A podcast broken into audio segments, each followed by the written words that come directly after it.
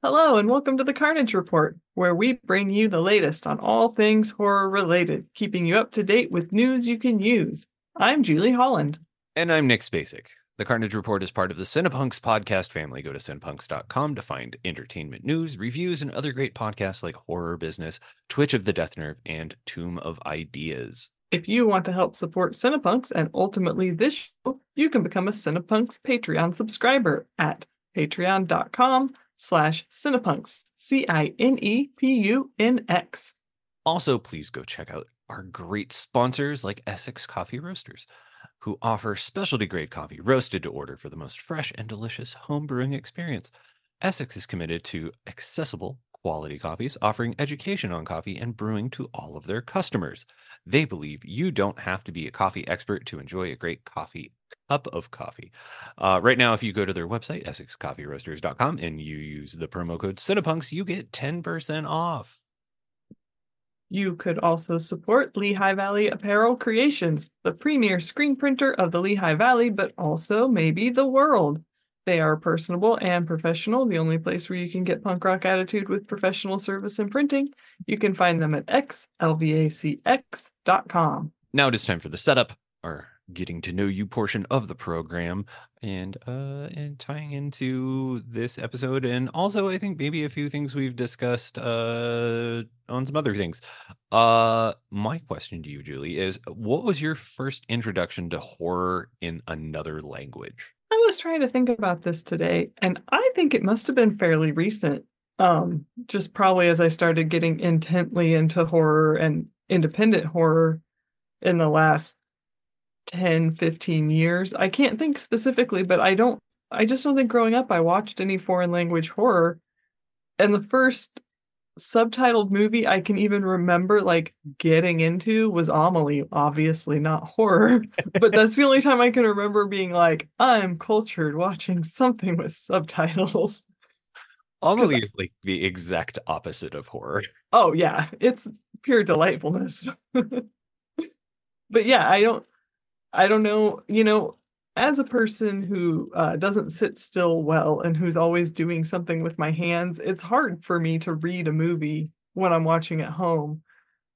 So that's probably part of the reason why I never watched subtitle. And I guess, I don't know, it never occurred to me to pick it up until much more recently. And now, obviously, as we know, some of my favorite horror movies are in Spanish, which I do not speak fluently despite my Duolingo streak. So subtitles I'm totally down with. I just missed it somehow. How about you? I have to think it was probably something Japanese, probably like when like The Ring and all of those movies came out in the early 2000s. I think it was like so many people saying it's like, oh, you have to see the original, they're better. And so like I think, yeah, strangely and oddly enough, like I don't watch a lot of like J-horror, K-horror, anything like that. I probably like anymore, like most of the movies I've seen that are in like a foreign language are usually either Spanish or Italian. And you know, and then like a few other ones here and there, the occasional, you know, German film or something like that. But I mean, yeah, it was really weird, like going really hard on Japanese horror for like a little bit and getting into that and then just kind of really never going back. I feel like Japanese horror was maybe the first time those of us who weren't just super worldly cinephiles realized that we could watch movies in other languages as far as horror. Like, you know, The Ring was so popular, like that was the first time it ever occurred to me, I guess, that we were remaking movies that people had already done better in their own language. And I was like, oh, okay. Well, I didn't know that. I can read. I can watch a subtitle. I don't mind that. Although I still don't think I've watched Ringu. And I think it probably was that I heard it was scarier. And at the time that The Ring came out, I thought The Ring was so scary that I was like, well, I don't need it to be any scarier. It's pretty darn scary. So I think I just never watched it. And since then, I just haven't gone back. I should add it to my list to go back and watch. Yeah, I think it was the discovery that there were movies in other genres that were in foreign languages that really surprised me. Because I think growing up as a kid, like the joke like when we were growing up is that like subtitled movies were like pretentious art house artsy fartsy. Yeah, they were very artsy fartsy. Like they were definitely like movies that like when you're like 13, 14 for the most part, and I'm sure there are people who disagree with this, you're just like, ah, that is not my thing. Yeah. You know, and it was the 90s. It was like, oh, you're going to watch something with subtitles where you go to the coffee bar later for a poetry slam. Like that was just the vibe. Yeah. It was very, you had to really be cool all the time in the 90s. There was no room for nerdery. It was important to maintain an air of cool at all times. Yeah, I did not do well with that. No, me neither, but I certainly tried. And failed. Mm-hmm. Yeah, there are some definite photos out there of me trying to be cool, and I'm just like, I am so sorry, past me. That was my thing. I have also recently realized that I definitely thought that coffee houses, not just coffee shops like we have now, but coffee houses were really going to play a big part in my late night social life, and they have not at all. No, really fell out of style.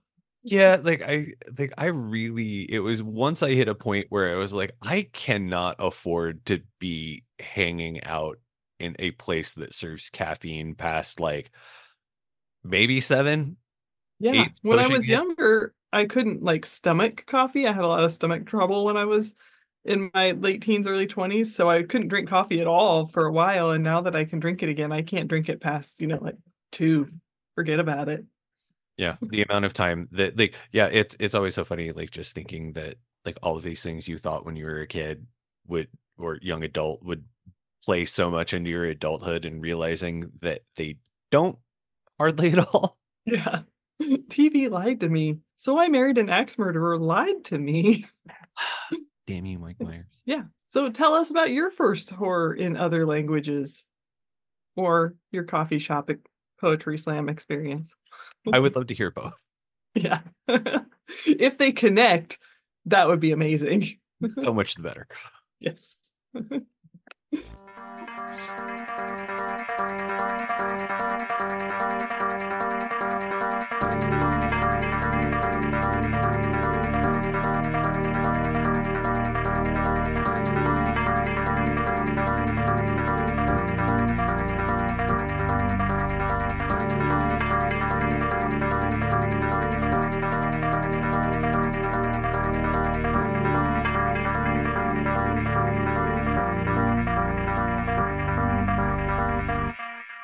All right, now it's time for New Nightmares. This is our roundup of trailers, new to streaming, coming to theaters, etc., etc. This is news that I am going to read directly from my next installment of the Starburst Magazine's OST column. Because this actually made my thing late because it came, like I had already turned in my column and then this news broke and I was like, I gotta put this in here and like apologize to my editor. In news that seems a crazy dream but is thankfully real, Elijah Wood and Daniel Noah's production company Spectrevision announced Mutant, their new art and collectibles outfit in partnership with the venerated creative team for Mondo.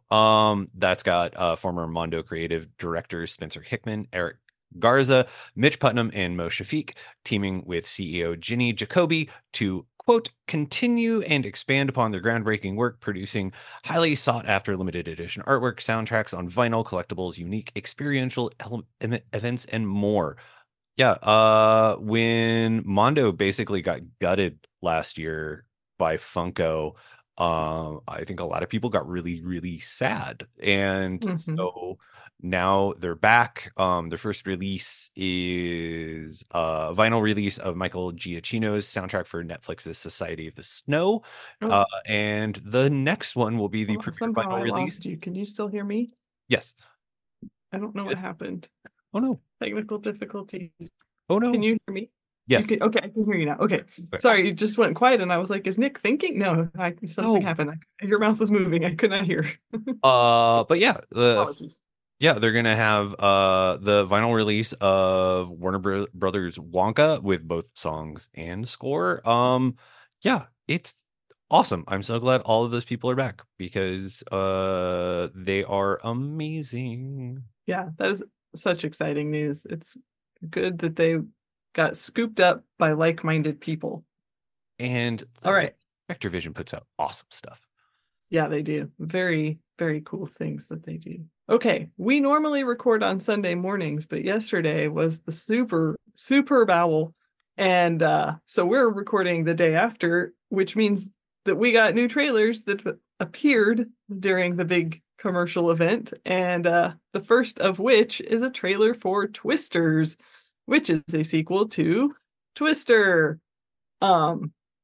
The sequel we didn't know we needed, but I guess that we did. You know what it's about, generally, storm chasers, but we can go more into it. Katie Cooper, a former storm chaser haunted by a devastating encounter with a tornado in her college years, who now studies storm patterns on screens safely in New York City, is lured back to the open plains by her friend Javi to test a groundbreaking new tracking system. There she crosses paths with Tyler Owens, the charming and reckless social media superstar who thrives on posting his storm-chasing adventures, and with his raucous crew, the more dangerous, the better. As storm season intensifies, terrifying phenomena never seen before are unleashed, and Kate, Tyler, and their competing teams find themselves squarely in the paths of multiple storm systems converging over central Oklahoma in the fight of their lives. Yep. I have a confession to make. I saw Twister in the theater. I think I am one of the few members of my generation who does not obsess about that movie. No, me too. I didn't see it in the theaters, but I saw it once and went, that's not what it's like, and never watched it again.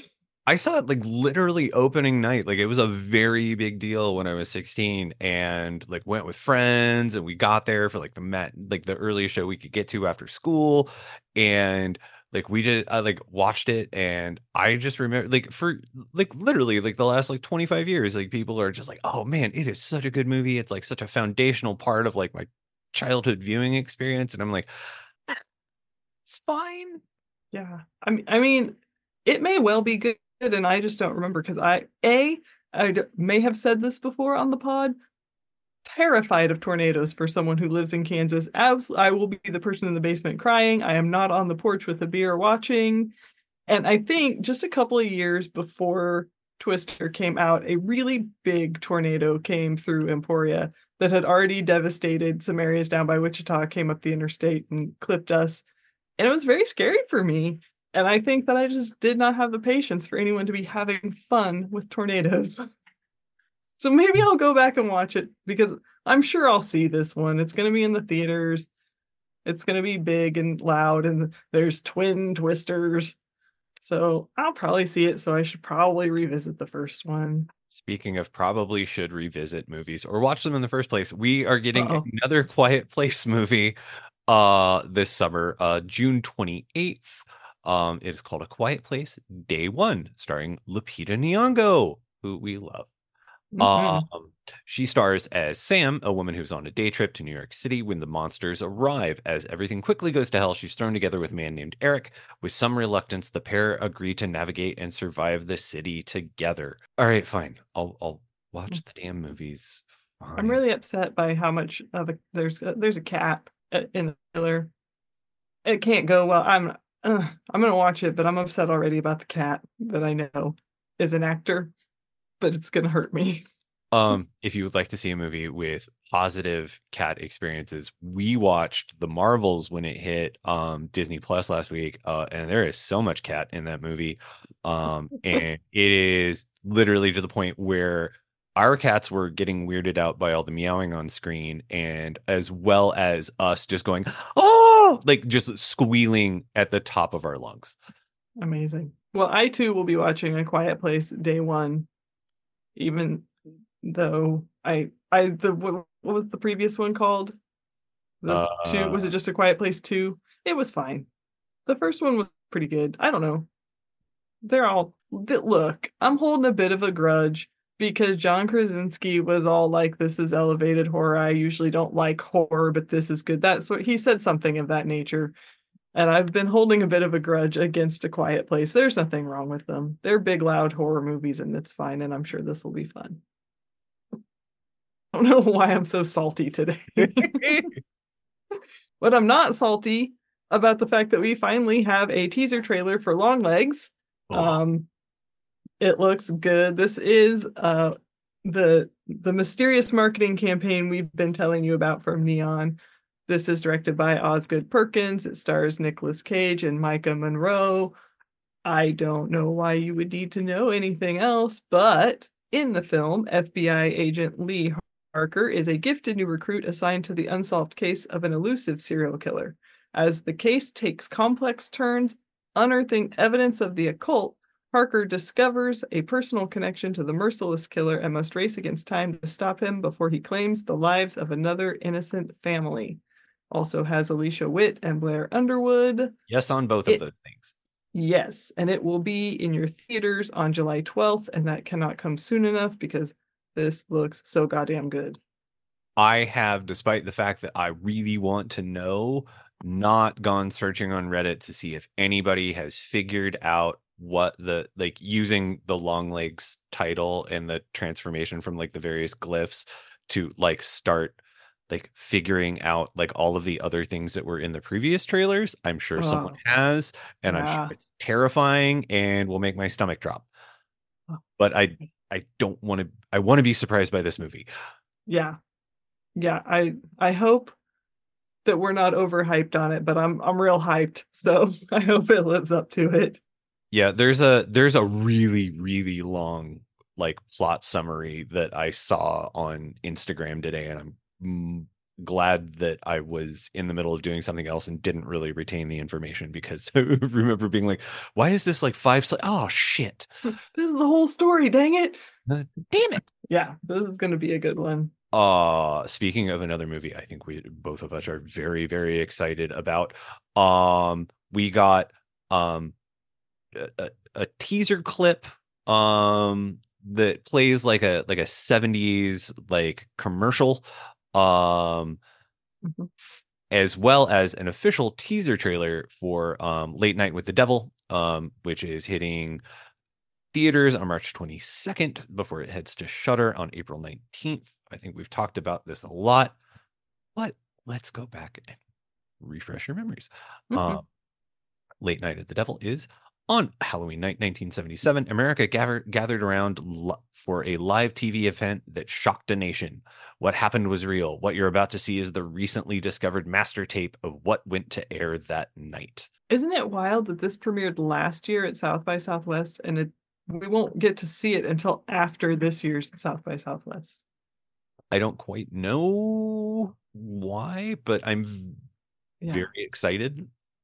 Yeah, me too. This looks interest, and despite the fact that it's been around and out there and we've been waiting for it, I still feel like I don't know very much about it, and I'm glad. I'm glad to go in. I haven't really read any of the reviews or anything, so I'm just excited. That first teaser trailer, like, they didn't need to put out like the actual like movie trailer version of it. Like, the fake commercial version of it was so good. I'm like, I don't, cool. Like, I can wait now. Yeah, here is one that only just hit my radar. A24's got a new romance revenge thriller coming out called Love Lies Bleeding. And not only is it from St. Maud director Rose Glass, but it also stars Katie O'Brien and Kristen Stewart, which is pretty cool. Reclusive gym manager Lou falls hard for Jackie, an ambitious bodybuilder headed through town in Las Vegas in pursuit of her dream, but their love ignites violence, pulling them deep into the web of Lou's criminal family. It looks really interesting, and the bodybuilder aspect is really interesting because she's very bodybuilder-y. There is some muscle worship aspects going on in this, and like Jenna Malone's in it, Dave Franklin's in it, Ed Harris playing Kristen Stewart's creepy as fuck dad. Yeah, and this one is coming to theaters March 8th, so we don't have to wait too long for it, which is awesome. It's going to be, this is queer horror for sure. Oh, yeah. there's a very short, very weird trailer from director Tillman Singer, who did Lose, which was so good. It's coming to theaters on May 3rd. The film is titled Cuckoo, and in it, we have a very long description for a very short trailer. Reluctantly, 17-year-old Gretchen leaves her American home to live with her father, who has just moved into a resort in the German Alps with his new family. Arriving at their future residence, they are greeted by Mr. Koenig, her father's boss, who takes an inexplicable interest in Gretchen's half-mute sister Alma.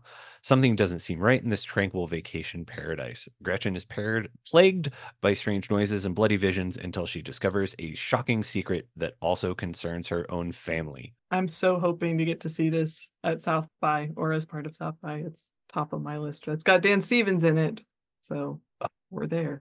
I loved Lose so much. It's such a good, it's just like creepy and weird. Missed it when it played Panic Fest, and that's another one I don't think I ever went back and saw, so I need to put that on my list too. I love the fact that in the trailer, like, there's just like creepy, like positive thinking cult shit being obviously played over a loudspeaker, and then we just see a young woman like pull out and do that cool thing you do with a switchblade. Yeah, love a switchblade moment, right? All right, next up, one that I'm going to tell you right now, I don't think you should watch the trailer for if you haven't seen it already, because I saw this movie and reviewed it, and this trailer I feel shows too much. It's for Lovely, Dark, and Deep, which is a new movie from writers who wrote on Midnight Mass, and also from writer-director Teresa Sutherland. Oh, well, she is the writer who worked on Midnight Mass. My apologies. She also wrote The Wind, which came out a few years ago, which I really loved. A really good horror Western. I think I've talked about it on here before. This hits theaters and, well, probably mostly VOD on February 22nd, I would imagine. And it is a psychological horror movie that centers on Lennon, who seizes the opportunity to assume the coveted role of a backcountry ranger at a remote outpost.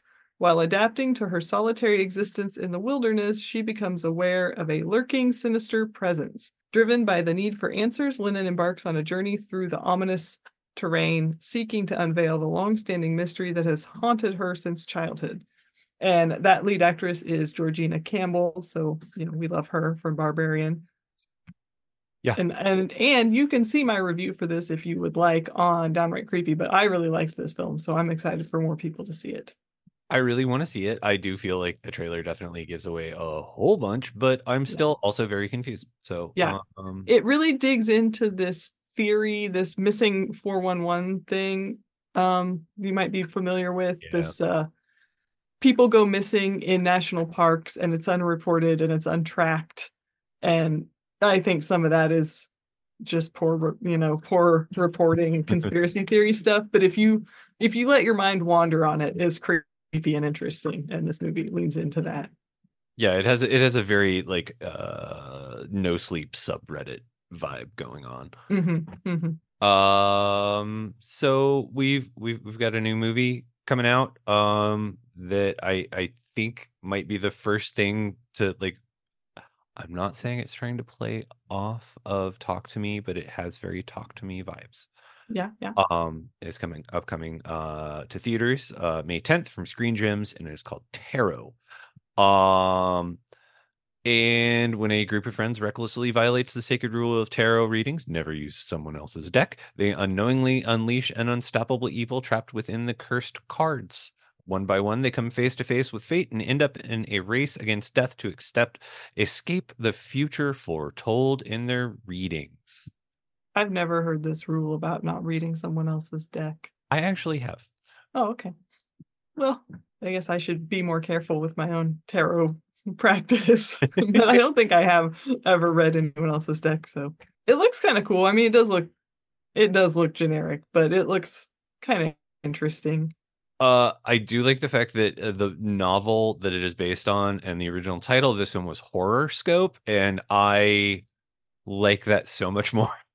Yeah, that would have been a more fun title. And also, I as someone who does get into tarot, I don't want people being all afraid of it. It's not spooky. It's not, tarot doesn't even have to be supernatural unless you want to think of it that way. It can really just be cards making you think about what's going on in your life. You can do it with anything, but that's okay. That's just me.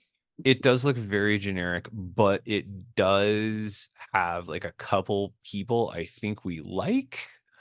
Larson Thompson played Julia Jane in flashbacks in The Midnight Club. Ooh, yeah. And Jacob Batalon plays Ned Leeds in all of the Spider-Man Marvel movies, and he is a goddamn delight. So but again, like teen actors who have played like side supporting roles in things we enjoy, definitely like getting lead roles does sound like a very generic horror film. Yeah, yeah. Decision. But also could be fun, you know, I'm a sure fun, easy watch. Yeah. All right, here's one coming to Shudder on February 23rd, so not far away at all, called History of Evil. This is one of those that looks too possibly real. Very, yeah, Civil War. I was just like, man, yeah. I don't want to be scared. Not like scared. Not scared like that. Yeah. Give me monsters, man. This is, in the near future, war and corruption have plagued America and turned it into a theocratic police state. Huh. Against the oppression, ordinary citizens have formed a group called the Resistance. One such member, Allegre Dyer, breaks out of political prison and reunites with her husband, Ron, and daughter, Daria. On the run from the militia, the family takes shelter in a remote safe house, but their journey is far from over as the house's dark past begins to eat away at Ron, and his earnest desire to keep his family safe is overtaken by something much more sinister. So it's like Civil War with a haunted house. Systemic racism, but it's ghosts. Yes.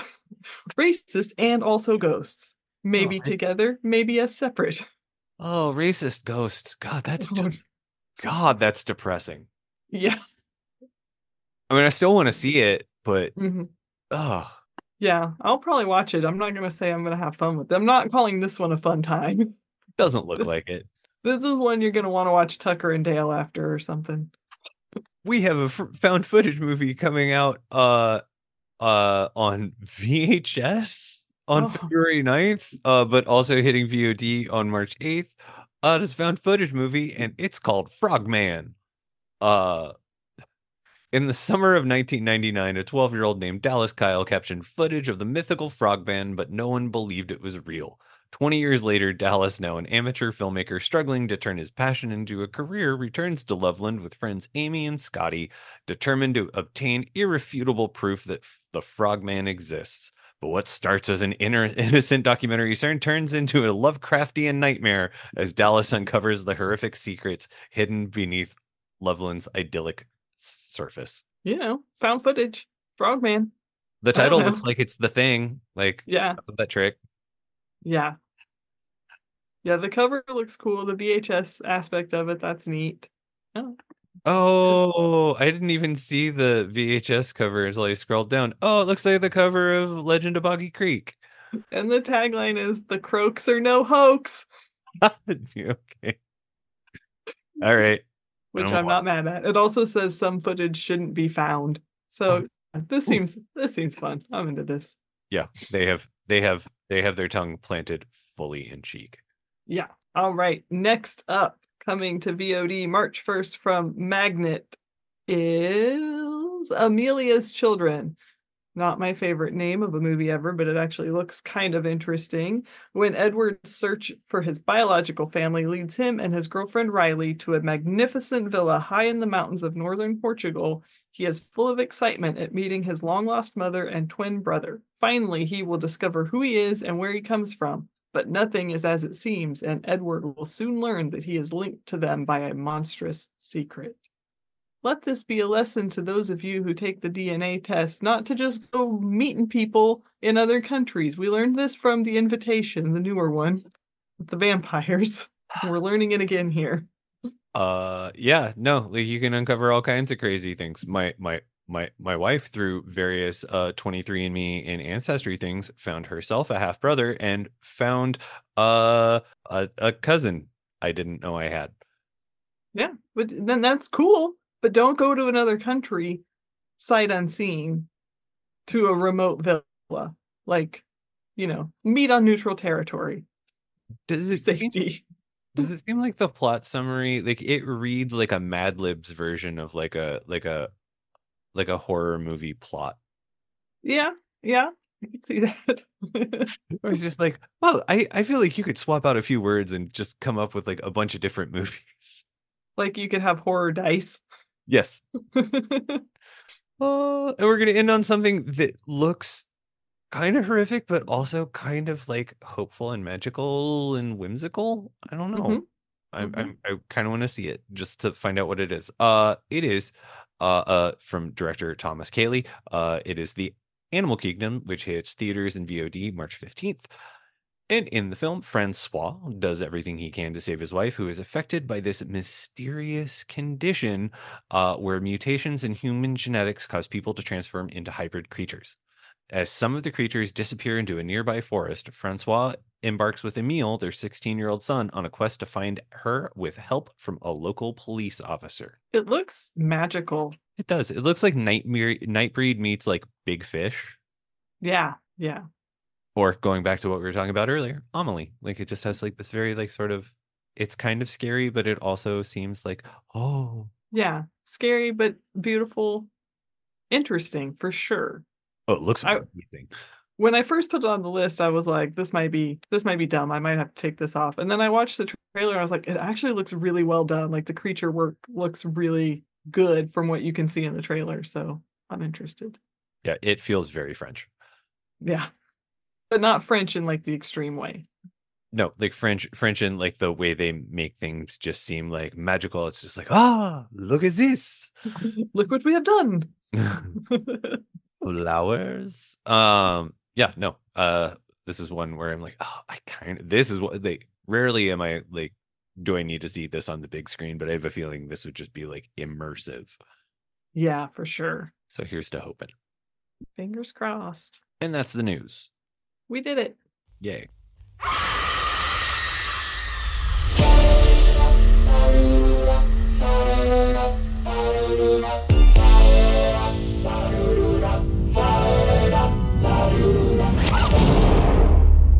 He's more like a painter or a musician, you know. Era di un fascino per una diciottenne senza fine. Aveva il senso dell'umore. He really seems to get a jolt out of the terror. Mi inseguiva in questa grande casa, mettendomi paura. Io scappavo, ciao, ti prego, basta. Sei andato lì su internet? No, mondo, no, tutto. Argento. L'argento è una cosa che ti intinna, è una cosa preziosa. Dell'argento è la paura. No, invece andiamo a squartare la gente. Ah, presa la coltellata! Pronto? Vai! Io l'avevo visto tante volte recitare, ma recitare della vita. Poste! Una buia, capito? Io faccio quello che faccio perché voglio essere amato.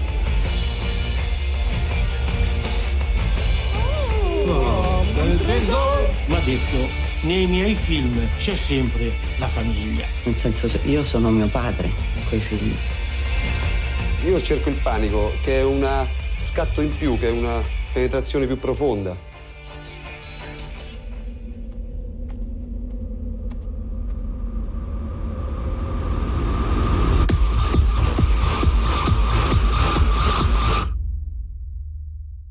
Now it is time for our feature presentation. And this week we're talking about the documentary Dario Argento Panico, directed by Simone Scafidi. Nick, I don't think you should read this whole description again, but tell us generally what it's about. Thank you. Dario Argento, famous Italian filmmaker of creepy, weird movies. This is a documentary about his life while he is also trying to write a new film. Yeah. I don't know why they put out that entire long, huge paragraph. That's all you need to know. I bet it reads beautifully in Italian. Oh, probably. as all of this documentary is. There's very little of this documentary. Like, going back to what we were talking about subtitles earlier, there's very little of this that is in English. Yeah, and it's not, some documentaries have like if you're watching a narrative film with subtitles, you're reading subtitles, but there's also like action happening on the screen that doesn't always have words, and you're watching. But a documentary, there's not a narrative arc, and you're reading the whole time, and you got to read fast on this guy. Yeah, it is. This is a very interesting documentary because I feel like as many documentaries as I've watched over the years about filmmakers and stuff, like they go really hard into like clips and things like that. This is not a clip fest. I mean, like they do show imagery and things like that from a lot of Dario Argento's films, but I am going to throw it out there that this is definitely a film for people who are already familiar with Dario Argento's work, because if you are not, it does not do a really good job. It is very much a tell, don't show kind of film. Yeah, there's not a moment where you're like, I haven't seen that one. That looks interesting. If you haven't seen it, too bad. You're not going to know much about it. I don't know if it was a licensing issue or what, but there's a lot of talking and there's a lot of stills. And there you do get some things, but I think like the most notable thing is they're talking about it's like, like a woman, like there's a room and it's filled with wire and why is it there and all of that. And I'm like, are we not going to show the scene from Suspiria? No. Okay, fine. We are not. We are not. Conveniently, many of the films discussed in this are available readily on streaming, and Shudder did drop several of them in conjunction with the release of this documentary, but it is very it is a lot of talking heads. Yeah, and it is, as I put in my Letterboxd review, boy, directors fucking love scarves, right? Like half of them wearing scarves. What for? No, that being said, they do get like if there is somebody that you want who has worked with Dario Argento that you want to hear from, like they get a murderer's row. Yeah, for sure. Yeah. And part of me, because for the most part, people are speaking Italian. Great. Lovely. But then, of course, Gaspar Noé is speaking French. I believe that's his native language. And then there's one of the actresses from Argento's films, or a film anyway, who's speaking Spanish. And so I was like, why does Guillermo del Toro not get to speak Spanish? That's his native language. But my ears were really glad and my eyes were really glad that we had a couple of English speaking directors there as well, because you get a slight break from reading. It's like, all right, I can chill for a second and just understand these guys, which is better. But not that it's bad. I don't want to sound like I don't like things in other languages. I love it. And in fact, this prompted me to add Italian to my Duolingo in addition to my Spanish, because I was like, I took a semester in college. I should brush up more on my Italian. Yeah, and like Gaspar Noé also, I believe is speaking French. If I'm mistaken. No, I'm sorry, I take that back. He's Argentinian. Yes. All this time I thought he was French. Why? So did I had no idea. His movies like feel like they're French. I don't know why. But I mean, like we get to hear from his sister. We get to hear from his ex-wife. We get to hear from his daughter. We get to hear from directors who have worked with him, like Luigi Cosi and Lamberto Bava and Michel Soave and Claudio Simonetti from Goblin. It is. I mean, like, in terms of the people they get to talk, like, and everybody has really insightful things to say about him. Yeah. Which is really great. And it's a lot about like his life and like how his life turns up in his films, which I think is interesting as far as, his upbringing. And even as far as at one point, his daughter points out that even though most of his protagonists are female, they're always him in a way. And so, when she finally got to the age where she could be in his films, it was like she was being him, kind of, which I think is interesting. Yeah, yeah. It's really, I feel like of all the people they talk to in this film, like the person because they get so many people like who have like these amazing stories, the one person I feel who would have really like enlivened this was his wife, Daria Nicolodi, but unfortunately she passed in at the end of 2020. Wow. Like, I mean, she was in so many, like she was in Deep Red, and she was in Suspiria, and she was in Shock, and she was in Inferno, and she was in Tenebrae and Phenomena and Opera. And it's like she was in so many of his movies and also married to him at the same time. And I was just like, man, she would have had so much good insight. Yeah, that is a bummer. It's also kind of a cute little look into just the life of an old man pulling up at a hotel to write his new movie. Just a kind of finicky old guy who doesn't exactly like this incredibly nice, rich Italian resort that he's been tasked with staying at. But then he's like, it'll be fine. I can write here. Yeah. Oh, wow. It is really interesting. Like he is remarkably forthcoming about himself.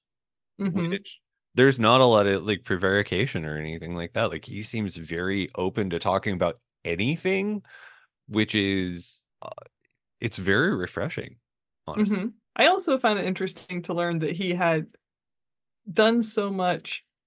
I didn't realize that in Italy he had done almost a Hitchcock thing, like a Alfred Hitchcock Presents thing. So he was so recognizable to people that he couldn't live a normal life. He was like an actor level of celebrity, you know, couldn't go to the grocery store, that kind of stuff. I thought that was interesting because I didn't realize that. And it is really fascinating to like find out. Like I knew like the broad strokes of Dario Argento's life. But I mean, I wasn't aware that, you know, like to use the term Nepo baby, like his parents were his parents were capital B, capital D, big deal, like people in the entertainment industry. Mm-hmm. And then he like very quickly became the same. And then like his like Asia Argento like is also has a level of fame herself, and it's just fascinating to like realize that like they were, it's like a dynasty. Yeah, right. It's yeah, that was Italian really interesting. Barrymores. What was that? Sorry, it's like the Italian Barrymores or something. Yeah. Yes. Yeah. All in all, a good documentary. Also, only 97 minutes, which is nice because sometimes you turn these on and you're like, oh my gosh. It's like 2.5 hours, and they probably could have filled that amount of time with stuff about his life, and instead they kept it concise, which I appreciate. I think that is the thing. What made it so fascinating is like I have seen enough of his like filmography at this point that it was just really, I didn't need a lot of the extra like clips and stuff, which I feel might have made the movie. I was like, yeah, I've seen it. Like as much as I was complaining earlier about not getting to see it, I feel like it was much more refreshing to just like it. They just focus on like sort of him as a like they're focusing on Dario Argento, not like Dario Argento's work. Right, right. You're not getting any of that. Like, how did he, you know? How did this scrappy director come up with these different ways to poke out an eyeball or stab a gal or, you know, whatever? Like, you don't get any of that kind of behind the scenes that you might be wanting from something like this. And I'll admit, I always am a sucker for the how they do that bits, but that's not what this is. This is definitely about Argento and his whole deal. Yeah, this is definitely... This is something to come to after you've seen a not a good number of his films, but I think if you haven't seen like the big ones, like if you haven't seen Deep Red, if you haven't seen Suspiria, if you haven't seen Tenebrae, then you're gonna be pretty lost. But I think mm-hmm. Even if you know like the top 3 to 5, like you'll be like, oh. And then you want to go kind of like dig a little deeper. Yeah, for sure. Yeah, because I'll admit I haven't seen nearly enough of his catalog, and I'm like, I need to just make a list and start checking them off and making sure I got them all. Yeah, I mean, it's just like there are some where I realize I'm like, I still don't think I've seen Four Flies on Grey Velvet. No, I haven't seen any of those Italian TV show things he did. I mean, I've seen like the big ones. Like, I mean, I've seen Deep Red quite a few times in Suspiria, God knows how many times, but yeah, it's fascinating. Yeah, for sure. Very, very intriguing guy. Now, am I mixing him up with someone else, or because I feel like he has a reputation for being kind of difficult with his actresses, but they shied away from that. Or am I thinking of someone else? I don't know.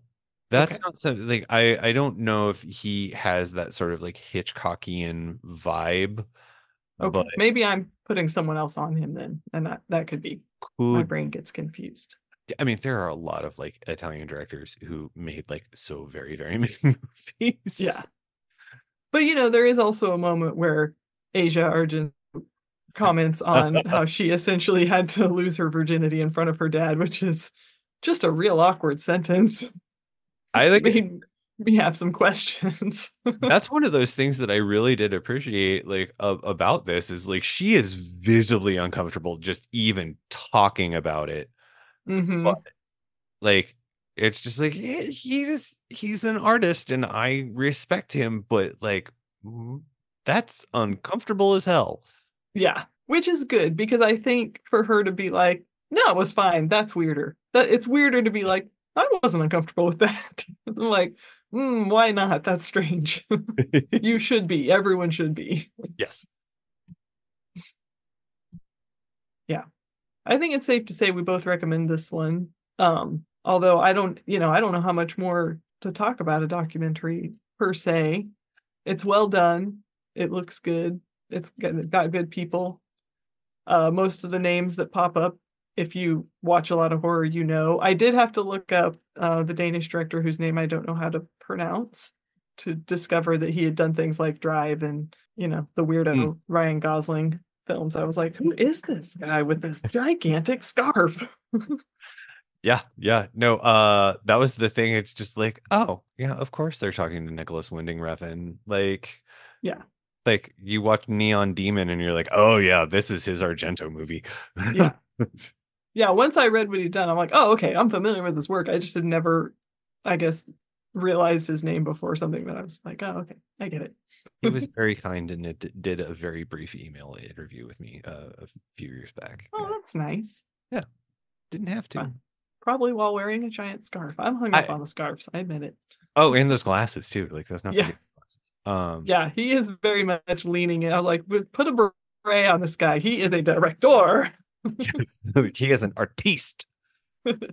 Yeah, that is one thing. Like, we're gonna talk about like the weird stuff.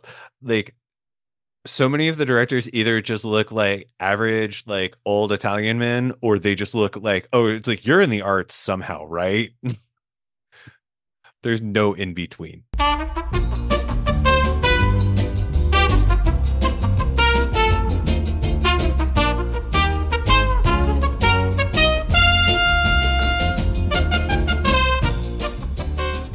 Okay, we have Gremlins.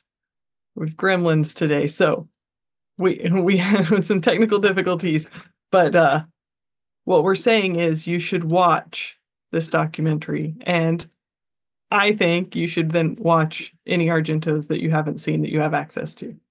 Yes. Do you have an Argento that you would recommend that you have seen? I don't feel like I've seen enough of them, but I think I will go with Deep Red. Yes. I will go with Tenebrae because I feel like it's like the most giallo of all his movies. Yeah. It's on Shudder. Go watch it. Classics. Yeah, just go to Shudder, and I bet if you click one, the rest of them will be suggested to you right afterwards. You can just have a whole marathon this weekend. There's like a bunch on Tubi and like other streaming services too. So just like pop around, see which ones sound weird enough to get you going. There's one with Jennifer Connelly. Is that Phenomena? Yes. And doesn't it have Donald Pleasance as well? It does. And a monkey. I was going to say, and a monkey, right? Because I kept telling Rob, I'm like, it's got a monkey. But then a monkey never showed up in the documentary. I'm like, I'm pretty sure it has a monkey. I don't think I imagined it. And prominent use of an Iron Maiden song. Yeah. Yeah. There's good stuff out there.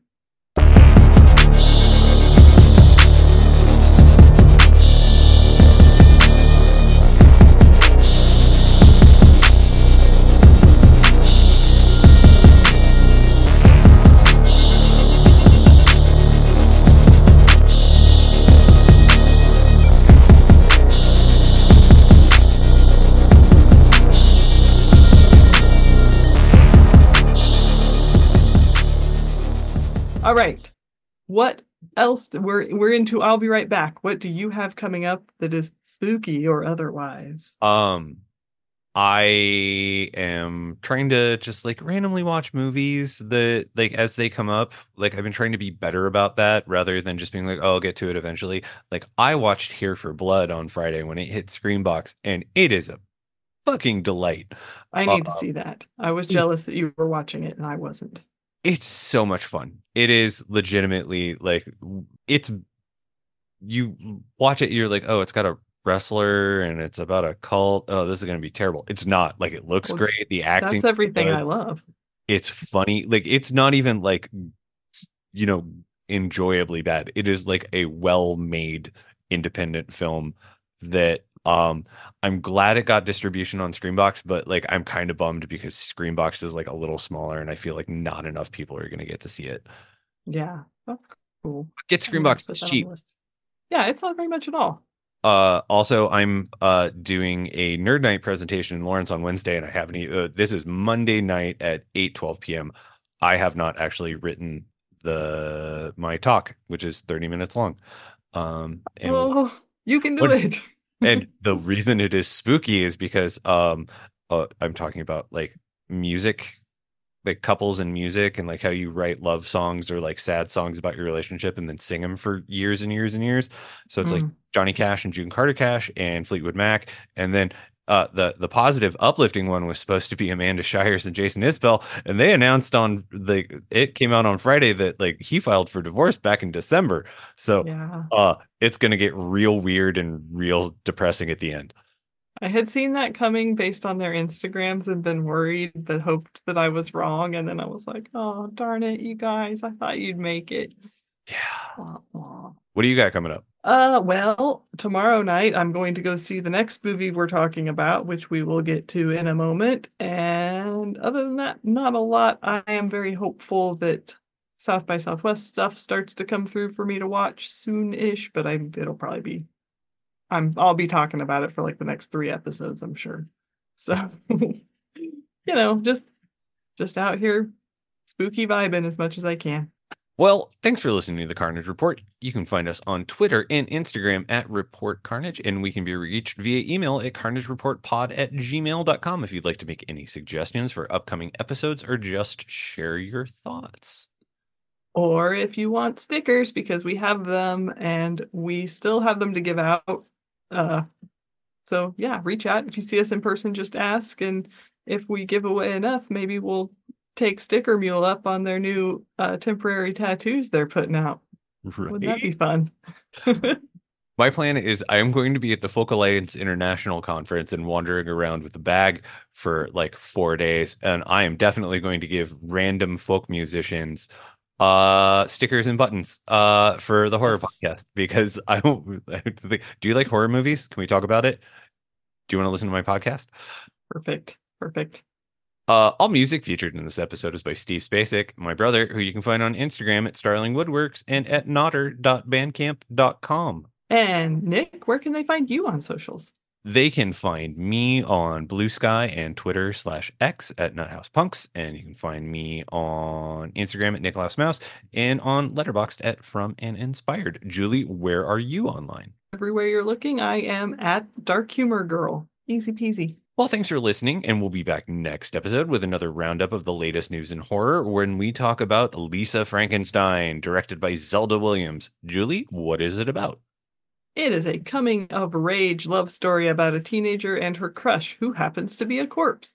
Set after a set of horrific circumstances bring him back to life, the two embark on a journey to find love, happiness, and a few missing body parts. All that and more on the next episode of The Carnage Report.